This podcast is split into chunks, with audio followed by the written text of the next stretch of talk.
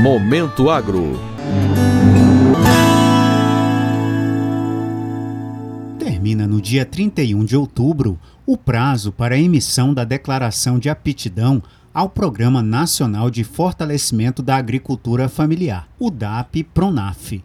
A partir de 1 de novembro, conforme portaria número 174 de 28 de junho de 2022, o Cadastro Nacional da Agricultura Familiar, o CAF, será a única ferramenta do agricultor familiar para o acesso às ações, programas e políticas públicas voltadas para a geração de renda e o fortalecimento da agricultura familiar.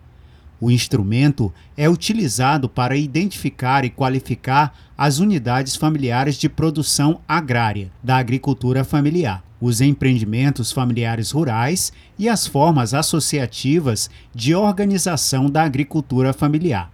Desde 2 de janeiro deste ano, o CAF já estava substituindo gradativamente a DAP Pronaf, que deixará de ser emitida. As DAPs ainda continuarão válidas até o fim da sua vigência. Somente os agricultores que não têm a DAP ativa precisarão buscar, a partir de 1 de novembro deste ano, a rede CAF. Depois disso, a inscrição no CAF terá caráter permanente e a validade do registro será renovada a cada dois anos. Espera-se que até o final de 2023, 2.519.854 famílias sejam beneficiadas por meio do registro de inscrição ativa no CAF. O CAF trará mais transparência e segurança jurídica para os beneficiários e gestores das políticas públicas, pois o sistema está integrado às principais bases de dados do governo federal e valida as informações declaradas pelo requerente no ato da inscrição. Outro destaque é que o CAF passará a ser mais inclusivo, sendo que os seus requisitos de acesso são apenas os previstos na Lei 11.326 de 2006.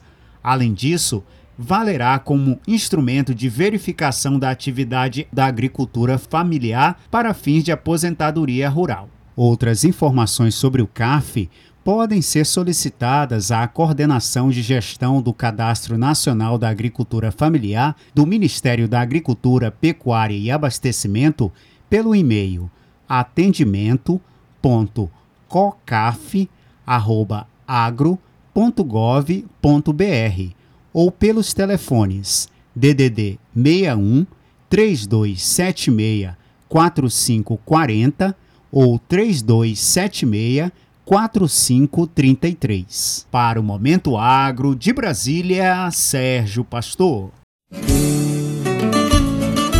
Momento Agro